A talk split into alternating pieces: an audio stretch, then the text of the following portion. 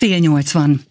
Ezer fölött van a vírus második hullámában a napi új fertőzöttek száma. Megnyitotta a kormány a mobil járványkórházat, azt, amit a tavasszal építettek fel. És az egyik egyetemi klinikán elkezdik alkalmazni az új antivirális gyógyszert. Köszöntöm a vasárnapi újság stúdiójában Orbán Viktor miniszterelnököt. Mit gondol, tudjuk tartani a lépést a vírussal? Kérdezem ezt azért is, mert amikor egy kicsit megnyugodnánk, akkor mindig van egy-két álhír vagy rémhír bizonyos számokról, és fenyegetőznek. Jó reggelt kívánok, tiszteltek, köszöntöm a hallgatókat. Hát nehéz időszakon vagyunk túl, és nehéz időszak előtt állunk. Nekünk már elegünk van a vírusból, de a vírusnak nincs elege belőlünk. Akar bennünket, támad, fertőz gyorsabban is, mint korábban. És a kiinduló pont változatlan. Amíg nincs vakcina, addig a védekezésé a főszerep. A védekezés pedig lépcsőzetes, ahogy nehezedik a helyzet, úgy nyitunk meg újabb és újabb kórházakat, és állítunk oda az ágyak mellé újabb és újabb orvosokat és ápolókat. Tudjuk, ha az a kérdés, tudjuk-e tartani a lépést, akkor igen. Ez egy matematikai képlet, pár itt emberi dolgokról van szó, de a matematikának is van szerepe, mert megpróbáljuk meghatározni a csúcsterhelés szintjét. Itt van szükségünk a orvostudományjal és az ahhoz kapcsolódó matematikával foglalkozó szakemberekre, akik egyébként a világ évonalához tartoznak Magyarországon. Tehát meglehetős biztonságban érzem magunkat szellemi értelemben, és ők meg tudják mondani, hogy mekkora fertőzéshez milyen ellátási terhelés kapcsolódik. Ők azt mondják, hogy a még valószínűsíthető legmagasabb terhelés az az, ha egyszerre 200 ezer ember fertőzött Magyarországon. És ahhoz tartozik 16 ezer kórházi ágy, mert a 200 ezerből ennyien szorulnak, szorulhatnak kórházi kezelésre, és ehhez tartozik 800 kötőjel ezer lélegeztető készülék, ehhez pedig annyi ápoló és orvos, amennyit a orvos szakmai előírások meghatároznak. A kormány úgy döntött, hogy ha ezt mondják a tudósok, akkor azt komolyan kell venni, ezért rögtön meg is dupláztuk a tétet, mert úgy gondoljuk, hogy még a tudósok is tévedhetnek, és ha alul becsülik a számot, akkor baj lesz. Tehát ha a tudományos álláspont szerint 200 ezer a csúcsterhelés, akkor mi számoljunk 400 ezerrel. 400 ezer egyidejűleg megfertőzött emberrel, ehhez 32 ezer kórházi ágy tartozik, és megfelelő mennyiségű ápoló és orvos, akik egyébként ott helyben most nem állnak rendelkezésre, őket vezényelni kell. Az orvosok és az ápolónők élete és helyzete ma rendkívül nehéz, hálás szívvel gondolunk rájuk, köszönettel tartozunk nekik, mert vezényelni kell őket az ország egyik részéből a másikba. És ez nagyon nehéz helyzet, különösen a családosok számára. Nem mondom, hogy zúgolódnak, de senki sem boldog, de csak azt tudom nekik üzenni, hogy amíg nincs vakcina és fölszálló ágban van a járvány, addig az átszervezések elkerülhetetlenek. Az orvosok esküt tesznek, de ugyanakkor az is jól esik nekik, hogyha elismerik azt a munkát, amit ők végeznek. Éppen ezért a kormány ugye nyáron egyszeri 500 ezer forintos juttatásban részesítette az orvosokat. Most viszont arról hallunk, hogy a héten ugye a kormány nevében Pintér Sándor belügyminiszter és Kásler Miklós eh, az EMI vezetője tárgyalt a Magyar Orvosi Kamara vezetőivel, de aztán hallottuk, hogy tegnap fogadta ön is a kamara vezetőit a Sándor palotában. Született egy megegyezés, ami szinte hihetetlen. Hát nézze, én mindent, még az orvosbéremelést is a vírusjárványból vezetek le. Tehát az első hullámot jól kividekeztük, és ezt bírták az orvosok meg az ápolónők. A második hullám hosszabb is lesz, meg nehezebb is, az én véleményem szerint, és ezt a mostani rendszerben már nem fogják tudni bírni. Tehát nem tudják majd teljesíteni a kötelességeiket, ha dolgok így maradnak. Ezért egyszerre kell a védekezés érdekében átszervezési lépéseket végrehajtanunk, és növelnünk az ő teherbíró képességüket. És van itt történelmi adóság is persze, hiszen a rendszerváltás után sosem vett senki egy nagy levegőt, hogy egy működőképes rendszert hozzon létre, hanem csak tódoztunk, fódoztunk. De hát a szegénység az ilyen, hogy az ember annak is örül, hogyha betömködi a ladikon támadt réseket, és nem gondol új hajóra. Most úgy éreztem, hogy a válság az egy kétszeres súlyú indokot ad, hogy éppen most vegyük elő ezt a kérdést, hisz, mármint az orvosi bérek kérdését. Hiszen ha azt akarjuk, hogy olyan jól tudjunk védekezni, mint ahogy az első szakaszban védekeztünk, ahol világszínvonalon teljesített a magyar egészségügy, ne beszéljünk mellé, tehát egy világszínvonalon teljesítményt nyújtottak, jobban védekeztek, mint a legtöbb nyugati országban tették az egészségügyben dolgozók és az egészségügyi rendszerek. Tehát ha ezt meg akarjuk újra ismételni, annak feltételei vannak. Nos, és az orvosi kamarának meg vannak javaslatai, már hónapok óta bombáznak bennünket egyébként, hogy egy új, új orvosi kamara van. Nem régen eh, léptek hivatalba, új seprű, jó seper, és voltak már régebben is eh, javaslataik, amik nem nagyon tértek el a mostanitól, tehát elég konzisztens szakmai álláspontot képviseltek. Volt egy nagy vita a kormányon belül is, hogy most, amikor eh, a vírus a munkahelyeket tönkreteszi, és a munkahelyeket védeni kell, tehát nem a béremelések korszakában vagyunk, hanem a létrehozott munkahelyek megvédése és a korábbi bérszínvonal megvédése. A családok esetében a már elért életszínvonal megvédése a legfontosabb feladat. Ha ez igaz, akkor nem megy ezzel szembe, hogy egy csoportnál most egy kiemelt bérrendezést hajtunk végre. És ha nem lenne a vírus, akkor azt mondanám, hogy ez egy logikus gondolat, de most hogy mármint, hogy gazdasági nehézség idején nem a béremelésre, hanem a munkahelyek megőrzésére kell összpontosítani. De az igazság az, hogy most válság van, és itt másképpen kell gondolkodni, és azokkal értettem inkább egyet, akik azt mondták, hogy hogy éppen itt az alkalmas pillanat. Tehát, hogy a járvány az nem ellene szól egy nagy arányú bérrendezésnek, hanem inkább mellette szól, hiszen most összefogásra van szükség, ez az a pillanat, amikor az orvosok bérében áttörő erejű javulást kell elérnünk, és ha összefogunk, akkor együtt újra sikerülni fog. Ez az én logikám. Most persze itt majd még sok részletkérdés lesz. Tehát tegnap egy, egy kifejezetten bizalmi alapon nyugvó tárgyalásom volt a orvosi kamarával. Még semmi nincs elrontva, úgy látom de nagyon sok szövevényes és bonyolult kérdés kerül majd még napirendre. Tehát most lesz egy áttörő, áttörés erejű béremelés, kivezetjük a hálapénzrendszert úgy, hogy az orvosi kamara ezt javasolta, de még számos részletkérdés lesz, amit rendeznünk kell a következő időszakban, és hogyha jól összeszedjük magunkat, akkor talán januárra sikerül is minden fontos kérdést megválaszolnunk. Bonyolult rendszer az egészség, úgyhogy egy srófot elteker az ember, akkor többi srófot is hozzá kell igazítani. De egy dolog megnyugtatott, hogy az orvosi kamara jó állapotban van. Ez azért fontos, mert ugyan a döntéseket a kormánynak kell meghoznia, de az egészségügyben a döntéseknek csak egy része jogi természetű. Egy másik rész az erkölcsi természetű, orvosetikai kérdés, és ahhoz a kormány nem ért ahol az orvosok értenek. És az, orv, az orvos etikai kérdések, az orvos erkölcsi kérdések, azok ember emlékezet óta, még a kommunista rendszer előtt is mindig is a kamarához, az orvosi kamarához tartoztak. Tehát ha jó állapotban lévő orvosi kamaránk van, akkor jó válaszokat kaphatunk az orvos etikai kérdésekre, amik az emberek szempontjából, akik a ügyfelek, a betegek, a legfontosabb, hogy orvos etikai szempontból rendezetten mennek-e a dolgok. És erre most jó esélyt látok. Duplázást jelent ez a fizetésekben, vagy 120 százalékot? Nyilván nagyon sokakat érdekel ez. Hát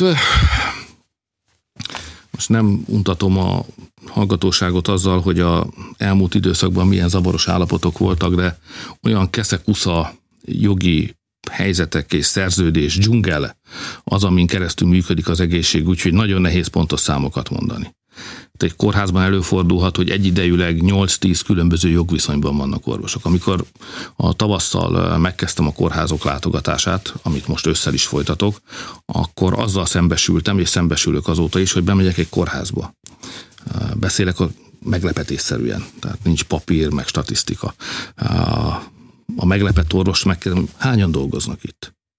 Azt mondja, hogy hogy érti? Hát mondom, hányan vannak maguknál állásban? Szóval, hogy ketten vannak itt állásban. És mondom, a többi orvos, hát ők szerződések, kölcsönbe, így, úgy, amúgy. És ennek mind különböző jogi alapjai vannak. Tehát a, a rendszer nehezen átlátható, ezért most egy új, egységes jogi alapot is hozunk létre, egy egészségügyi jogviszonyt, tehát az állami fenntartású intézményekben dolgozók számára, az egyházi fenntartású intézményekben dolgozók számára és az önkormányzati fenntartású intézményekben dolgozók számára egy egészségügyi munkajogviszonyt hozunk létre, egy speciális, egységes szabályrendszert, hogy pontosan áttekinthető legyen a helyzet. Hogy függ össze a bérekkel? Tehát azt meg tudom mondani most pontosan önnek, hogy a magyar költségvetés eh, egy évben mennyi pénzt utal ki az orvosoknak béremelésre. Persze egy másik ágon az OEP is utal ki pénzt, de én a költségvetést látom, és a pénzügyminiszterrel vagyok ugye abban a viszonyban, hogy napi számokat tudok kapni. Nos, az az összeg, ami kimegy a költségvetésből, az meg fog duplázódni. Tehát ez azt jelenti az orvosi kamara bértábláját figyelve, hogyha egy rezidens keresett eddig mondjuk 300 ezer forint körül, akkor most 600 ezeret fog és ha valaki keresett eddig mondjuk 600 ezer forintot, mint 10 éve praktizáló orvos, vagy 700 most fog 1 millió 3 1 millió 4 Tehát lehet mondani a duplázódás, csak mindenkit óvnék a százalékoktól, meg a számoktól, mert nem minden orvost fog azonos módon érinteni a változás. Van, aki jobban, van, aki kevésbé jobban jár majd. Úgyhogy nem szeretném, ha olyan számot mondanék, amit utána joggal kérnek rajtam számon. Azt szeretném csak mondani, hogy nincs egységes szám. Az orvosi kamara által kidolgozott javaslatokat fog fogadtuk be. Az Európai Bizottság a héten nyilvánosságra hozta eh, a jogállamisági országjelentéseket. Varga Judit igazságügyi miniszter úgy fogalmazott, hogy ez a jelentés ez abszurd és valótlan. Orbán Viktor hogyan értékeli ezt a jogállamisági jelentést? Az igazságügyminiszter asszony nő, ezért ő visszafogottabb. Amit én gondolok, azt viszont nem mondhatom, tehát eh, ezért eh, én is nagyon visszafogottan fogok beszélni. Inkább azt eh, mondanám, hogy az események sorrendje kirajzolja a teljes képet előttünk. Hát a bizottság nyilvánosságra hozott megint egy migrációs rendezési tervet amiről kiderült elég gyorsan, hogy a visegrádi négyek számára, így Magyarország számára sem fogadható el ebben a formájában. Majd utána a, a bizottság elnök helyettese, tehát az egyik vezetője, nagyon durván megtámadta Magyarországot. Azt kell mondanom, hogy a sértegetés szintjéig, és nem is a sokat idézett mondatot vettük mi a szívünkre, ami azt mondta, hogy Magyarországon beteg demokrácia van, ilyeneket szoktak mondani egyébként, és nem is az engem ért támadások itt az érdekesek, mert róla még ilyenebbeket is szoktak mondani, ahogy a magyar nyelv kicsit szabálytalanul mondja, szokva vagyok, ez különösebben nem érdekel, de azt is mondta, hogy eh, a magyar emberek nincsenek abban a helyzetben, hogy önálló véleményt alkossanak hát tök, tökkel ütöttnek nyilvánította a magyarokat. Szóval ez nem megy. Tehát van egy, van egy vörös vonal. Az Európai Unió vezetője nem beszélhet tiszteletlenül az Unió egyetlen országának polgárairól sem, a magyarokról sem lehet így beszélni. És hogyha ezt egy francia vagy német országról összefüggése mondta volna, egy perc után kirúgták volna. Csak azért nem rúgják ki, mert a kisebb országokkal, a magyarokkal ezt meg lehet tenni. De mi ezt nem fogadhatjuk el. E, azonos elvárást akarunk. Tehát bennünket ugyanúgy nem lehet sértegetni, mint hogy nem lehet a németeket vagy a franciákat. Csak azért, mert ők nagyobbak, az nem azt jelenti, hogy nekünk többet kell elviselni. No tehát utána a biztos asszony megtámadta Magyarországot, azután kiadtak egy egy jelentést, amit én soros jelentésnek tekintek, mert a megjelölt forrásokból, ugye jól hiszem 13-ból 12, az olyan szervezetektől származik, akiket én Soros György fizet. Tehát nem tudjuk másnak tekinteni, mint egy nyílt és összehangolt támadásnak ezt a jelentést, és nem is tartjuk elfogadhatónak. Úgyhogy magunk részéről azt tanácsoljuk a bizottságnak, hogy jobban mérje föl az erejét, és jobban mérje föl a Európa előtt álló kihívásokat. Egy vírus, egy világjárványtól, egy vírus világjárványtól szenved egész Európa. Minden országban romlanak a számok. Egyetlen feladatunk van ma igazán, az a védekezés, hogy meg tudjuk védeni az emberek egészségét, biztonságát és a munkáját. No, erre kellene összpontosítani. Ehhez képest megtámadják a tagállamokat, előszedik újra a migráció kérdését, érthetetlen jogállami vitákat generálnak, holott egyetlen dolgunk volna, megfékezni a világjárványt Európában. Az európai csúcson ön szóba hozta a bizottság elnökénél, hogy írt egy levelet, kapott arra választ, amiben ugye azt kérte, hogy ezt a sértést Magyarország visszautasítja, és azt kérte, hogy Vera Jurovát pedig mentsék fel a tisztsége alól. Ha írtam egy levelet, és választ még nem kaptam rá. Ott a bizottságon, a plenáris üléseken ott 21 néhányan ülünk, és ott nem elegáns dolog az egy-egy országnak a saját személyes séremeivel terhelni a megbeszéléseket. És négy közt nem sikerült beszélni, Lájen asszonyon? El, igyekeztem elkerülni, megvárom a hivatalos választ, ha kaptam egy levelet, akkor sort fogok erre keríteni, ez a, az események talán kívánatos sorrendje. Ön említette azt, hogy ez, ez a sértés Vera Jurovától érkezett. De azért, ha megnézzük itt a hangnemet még ugyanebben a témakörben.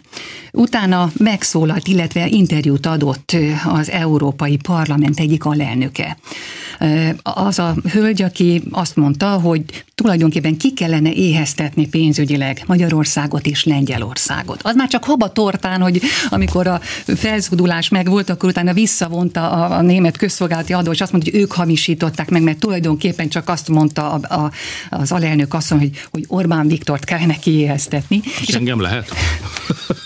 Hát így van. Másik pedig az, hogy a harmadik pedig az, hogy a, a Libe bizottságban egy liberális Sofin Velt képviselőnő pedig egyszerűen úgy fogalmazott, hogy az Európai Tanácsnak, vagyis önöknek, a kormány és államfőknek egyszerűen kus van, tehát hogy fogják be a szájukat. Szóval ez a stílus mióta divat az Európai Parlamentben, ha tetszik?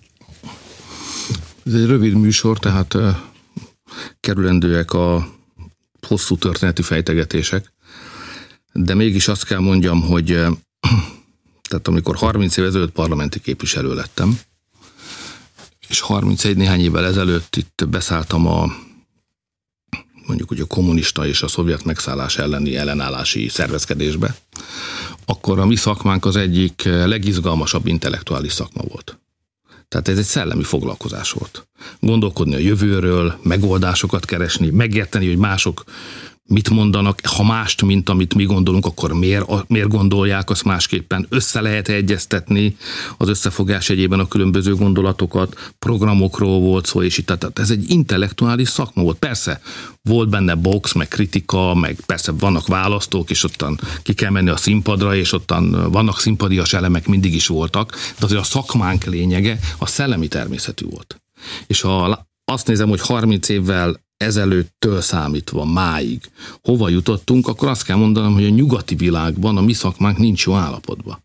Az amerikai elnökjelöltek vitája hogy egy Pesten mondják, se volt piskóta, hogy így fogalmazzak, nem minősítek én más országokat, de, de mégis ha az valaki megnézte, akkor, akkor talán kicsit meglepődött. Nem volt ez mindig így. És az Európai Parlament se volt ilyen közönséges, trágár, eh, taszítóhely, mint, ami, mint aminek most mutatja néhány, vagy amivé most teszi néhány ember. Hát az Európai Unió az a szabad nemzeteknek a társulása. Hogy lehet azt mondani, különösen olyan történelmi előzményekkel a háta mögött valakinek, mint amivel a németek rendelkeznek. Hogy akkor most ki fogunk éheztetni néhány országot. És ugyanez önmagában is probléma, de szerintem még tanulságosabb, a, ami ezután következett. Miután a magyarok meg a lengyelek tiltakoztak, azután egész egyszerűen hát, tök filkónak nézett, gyengelmiűnek nézett bennünket, azt mondták, hogy nem is a nő mondta ez az alelnök asszony. Hát mi, mi újságok meghamisítottuk. Hát rákos időkben láttunk ilyet, nem? Amikor önkritikát gyakorolva nyilvánosan megtépték az ingüket, az azt mondták, hogy hát nem a politikus volt a hiba, hanem mi, mi vagyunk a hibások. Hát milyen állapotok vannak abban az országban? A demokrácia, meg a sajtószabadság, meg a média pluralizmus szempontjából. Tehát azt kell mondanom, hogy az egész európai politika nincsen jó állapotban. És ennek a megnyilvánulásait látjuk most. Az egy izgalmas kérdés, hogy miért nincsen jó állapotban, mert ebben nem csak emberi hibák játszanak közre. Kétségkívül vannak jellemgyengeségek is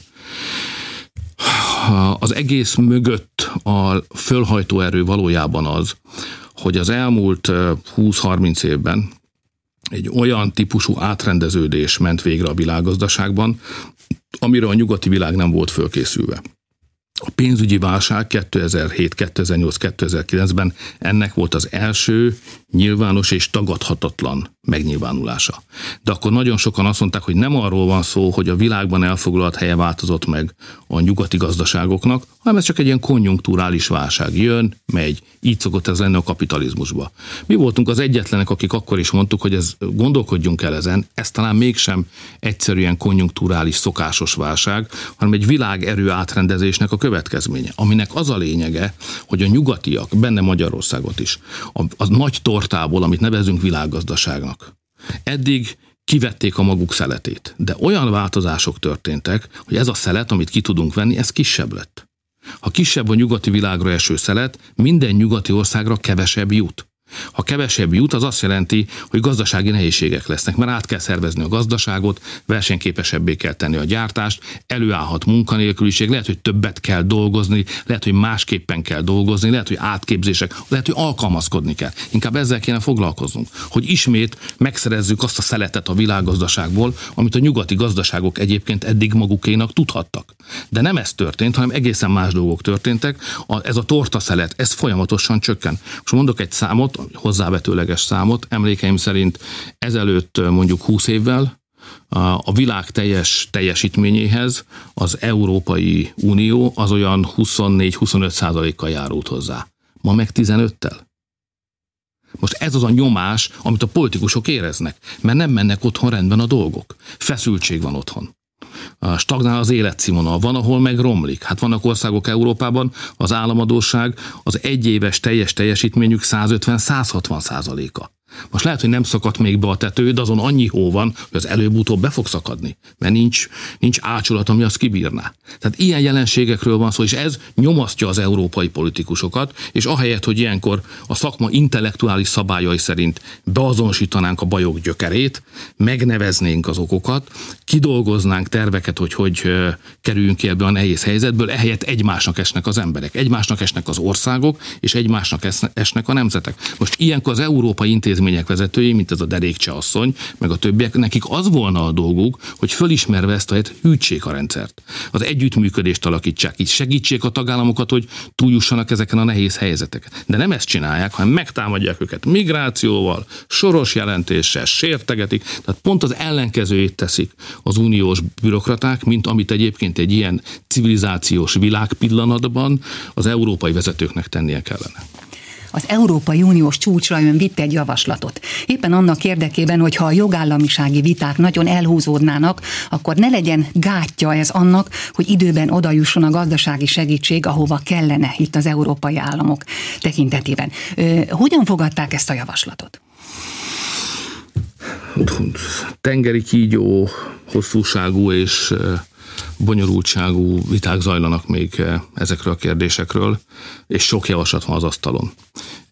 Ugye a magyar helyzet, eh, ahonnan nekünk rá kell tekintenünk az előttünk álló évek pénzügyi, költségvetési, válságkezelési javaslataira az rendkívül eh, sajátos. Mert ugye a magyar gazdaság jó lábakon áll, tehát erős lábakon áll. Most is látszik, hogy amennyi munkahelyet a vírus tönkretesz, képesek vagyunk annyit létrehozni, vagyis versenyképesek vagyunk. A, mi nem örülünk annak a válságkezelési módszernek, amit az Európai Bizottság kigondolt. A németek vezetésével egyébként, vagy német-francia együttműködéssel. És ők azt mondják, hogy ezt a válságot, ezt úgy éljük túl, hogy vegyünk föl közösen óriási hitelt. Ez nekünk nem tetszik, tehát nekünk ez nem jó. Mert ugyan most lesz néhány jó évünk, ha lesz, 27-ig, mert addig fölvesszük a pénzt, és elköltjük. És 27-től kezdődően 30 éven keresztül fogjuk ezt visszafizetni. Ezt hívják Next Generation, tehát a következő nemzedék alapnak, amit ilyen pozitívnak szántak, de valójában egy önleleplező szóval ez arról hogy valóban az övéké, mert ők fogják majd visszafizetni. Mi most elköltjük, ők meg majd visszafizetik. Tehát óriási a felelősségünk, hogy ez megvalósul-e, és ha igen, akkor jól költjük el. De mi nekünk az egész ösvény nem tetszik. Tehát, tehát a magyar parlament pontosan fogalmazott a legutóbbi határozatában, hogy mi magunktól nem ebben az irányba haladnánk, nem így kezelnénk a válságot. De ugyanakkor vannak az Európai Unióban olyan ramatja, olyan nehéz állapotban lévő gazdaságok, akiknek azonnal azonnal pénzt kell. És ha nem kapnak azonnal pénzt, ha hitelből is, akkor megrendülhetnek. Most nem mondok országneveket, de több ilyen ország is van. Ezért mondja Magyarország, hogy rendben van, ugyan nem tetszik nekünk a válságkezelési forma, de hajlandó vagyunk részt venni benne az európai szolidaritásnak a jegyébe. Ha meg már részt veszünk benne, akkor viszont ferelbánást szeretnénk látni. Ez a magyar pozíció. Na most, most mindenfajta viták jöttek elő, amelyek országot megint nem említek, néhány fösvénynek nevezett ország alkot egy csoport, a fösvényeknek a csoportja, akik jól láthatóan most olyasmiket mondanak, ami az egész dolgot meghiúsíthatja. Erre mondjuk mi az, hogy ha meghiúsul közösen, akkor akinek szüksége van erre a hitelre, az álljon össze, és vegye ezt fel. Ezt hívják egyébként kormányközi alapú megoldásnak. Amit most csinálunk, azt mondják, hogy intézményi, tehát az európai intézmények bevonásával megvalósul válságkezelés. Ha ez nem megy, akkor lehet kormányközi alapon megvalósítani, amikor nem vesz benne mindenki részt. Ez a legesleg végső eset. Én örülnék, ha ezt el lehetne kerülni. De ha bekövetkezik, az magyar szempontból legkevésbé sem tragédia, mert akkor egy másik, szerintem egészségesebb úton tudunk elindulni, viszont nem lesz olyan jó a megoldás a számos bajba lévő európai ország esetében egy kormányközi megállapodás, mint lehetne egy intézményivel. Nyilván a hallgatók is érzékelik, hogy micsoda bonyolult, nehéz dolog ez. A az időm, az energiám és a kormány idejének és energiájának is tekintés részét ezek az európai viták kötik most le. Ezért is mondom, minden rosszul van ütemezve Brüsszelben. Járvány van, védekezés. Azzal kellene foglalkozni, és nem bonyolult jogi feltételeket támasztani a pénzügyi kifizetésekhez, mert ez néhány ország eh, megrendülését is okozhatja. Két dolgot szeretnék még szóba hozni, ha lehet. Az egyik az, hogy tizedik évfordulója van a vörösi szap katasztrófának. Annak a szörnyű balesetnek, amikor a MAL ZRT zagytározójának a fala átszakadt, és lúgos, vörös eh, iszap tenger állított, eh, árasztott el három település, Devecsert, eh, Kolontárt és, és Somlóvásár helyett tíz ember meghalt, több mint 200 ember megsérült, és elképesztően magas nagy értéke van annak a kárnak, ami ott keletkezett. Először is, ha próbáljuk a dolgunknak a, a lelkünket megerősítő oldalát nézni. Tehát azt javaslom mindenkinek, hogy ha módja van, akkor vagy menjen el személyesen ebbe a, ehhez a három településhez, vagy nézze meg a internetes térben a képeket, ahol egymás mellett láthatja a régi, a, a vörös iszap pillanataiban rögzített képeket, meg a mostaniakat, és ha azt akarja tudni, mitől nagyszerű ország Magyarország, akkor a két kép összevetéséből ezt látni fogja mert nem hagytuk magukra azokat, akik ott élnek, hanem segítettünk nekik, újjáépítettük az egész környéket, és az a javulás, ami a nagyba időszakához képest, képest ott bekövetkezett, az a magyar nemzetnek az összetartozását, az összefogás erejét, egyáltalán a mi nemzetünknek a nagyságát mutatja. Mert a nagyság az nem méretkérdése. Tehát eh, ez az első dolog, amit tudok mondani, hogy abban a, abból a bajból is le tudjuk vonni azt a következtetést, hogy miért jó magyarnak lenni, hogy tudunk válaszolni erre a kérdésre. Ugyanakkor a pillanatok megrázóak voltak, én nagyon hamar odaértem a, a bajt követően, és láttam, hogy milyen állapotok vannak, és meghalt tíz ember, ami, amely olyan veszteség, amely nem pótolható.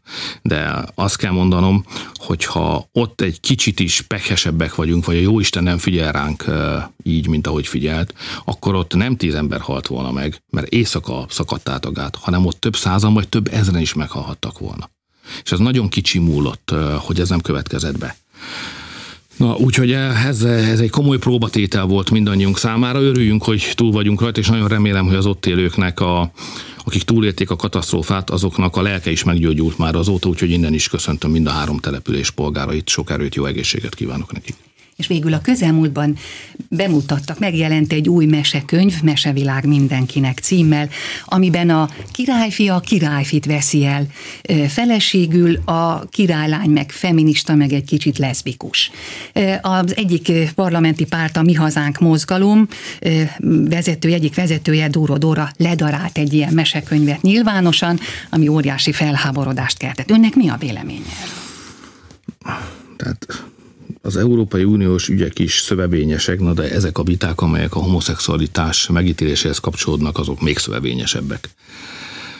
Egy egész műsor se lenne erre elegendő, nem hogy egy-két perc. Úgyhogy a lényeket illetően azt szeretném rögzíteni, hogy Magyarországon vannak jogszabályok, amelyek a homoszexualitásra vonatkoznak. Ennek az alapját egy rendkívül toleráns és türelmes megközelítés adja, tehát a magyarok türelmesek ez a jelenséggel szemben.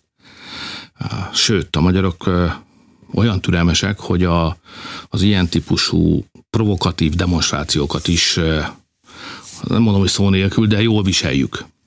Tehát nyugodtan mondhatjuk, hogy Magyarország a homoszexualitás tekintetében egy toleráns, türelmes ország. De van egy vörös vonal, amit nem lehet átlépni. És én ebben összegzem a véleményet. Hagyják békén a gyerekeinket. Köszönöm. Orbán Viktor miniszterelnököt hallották.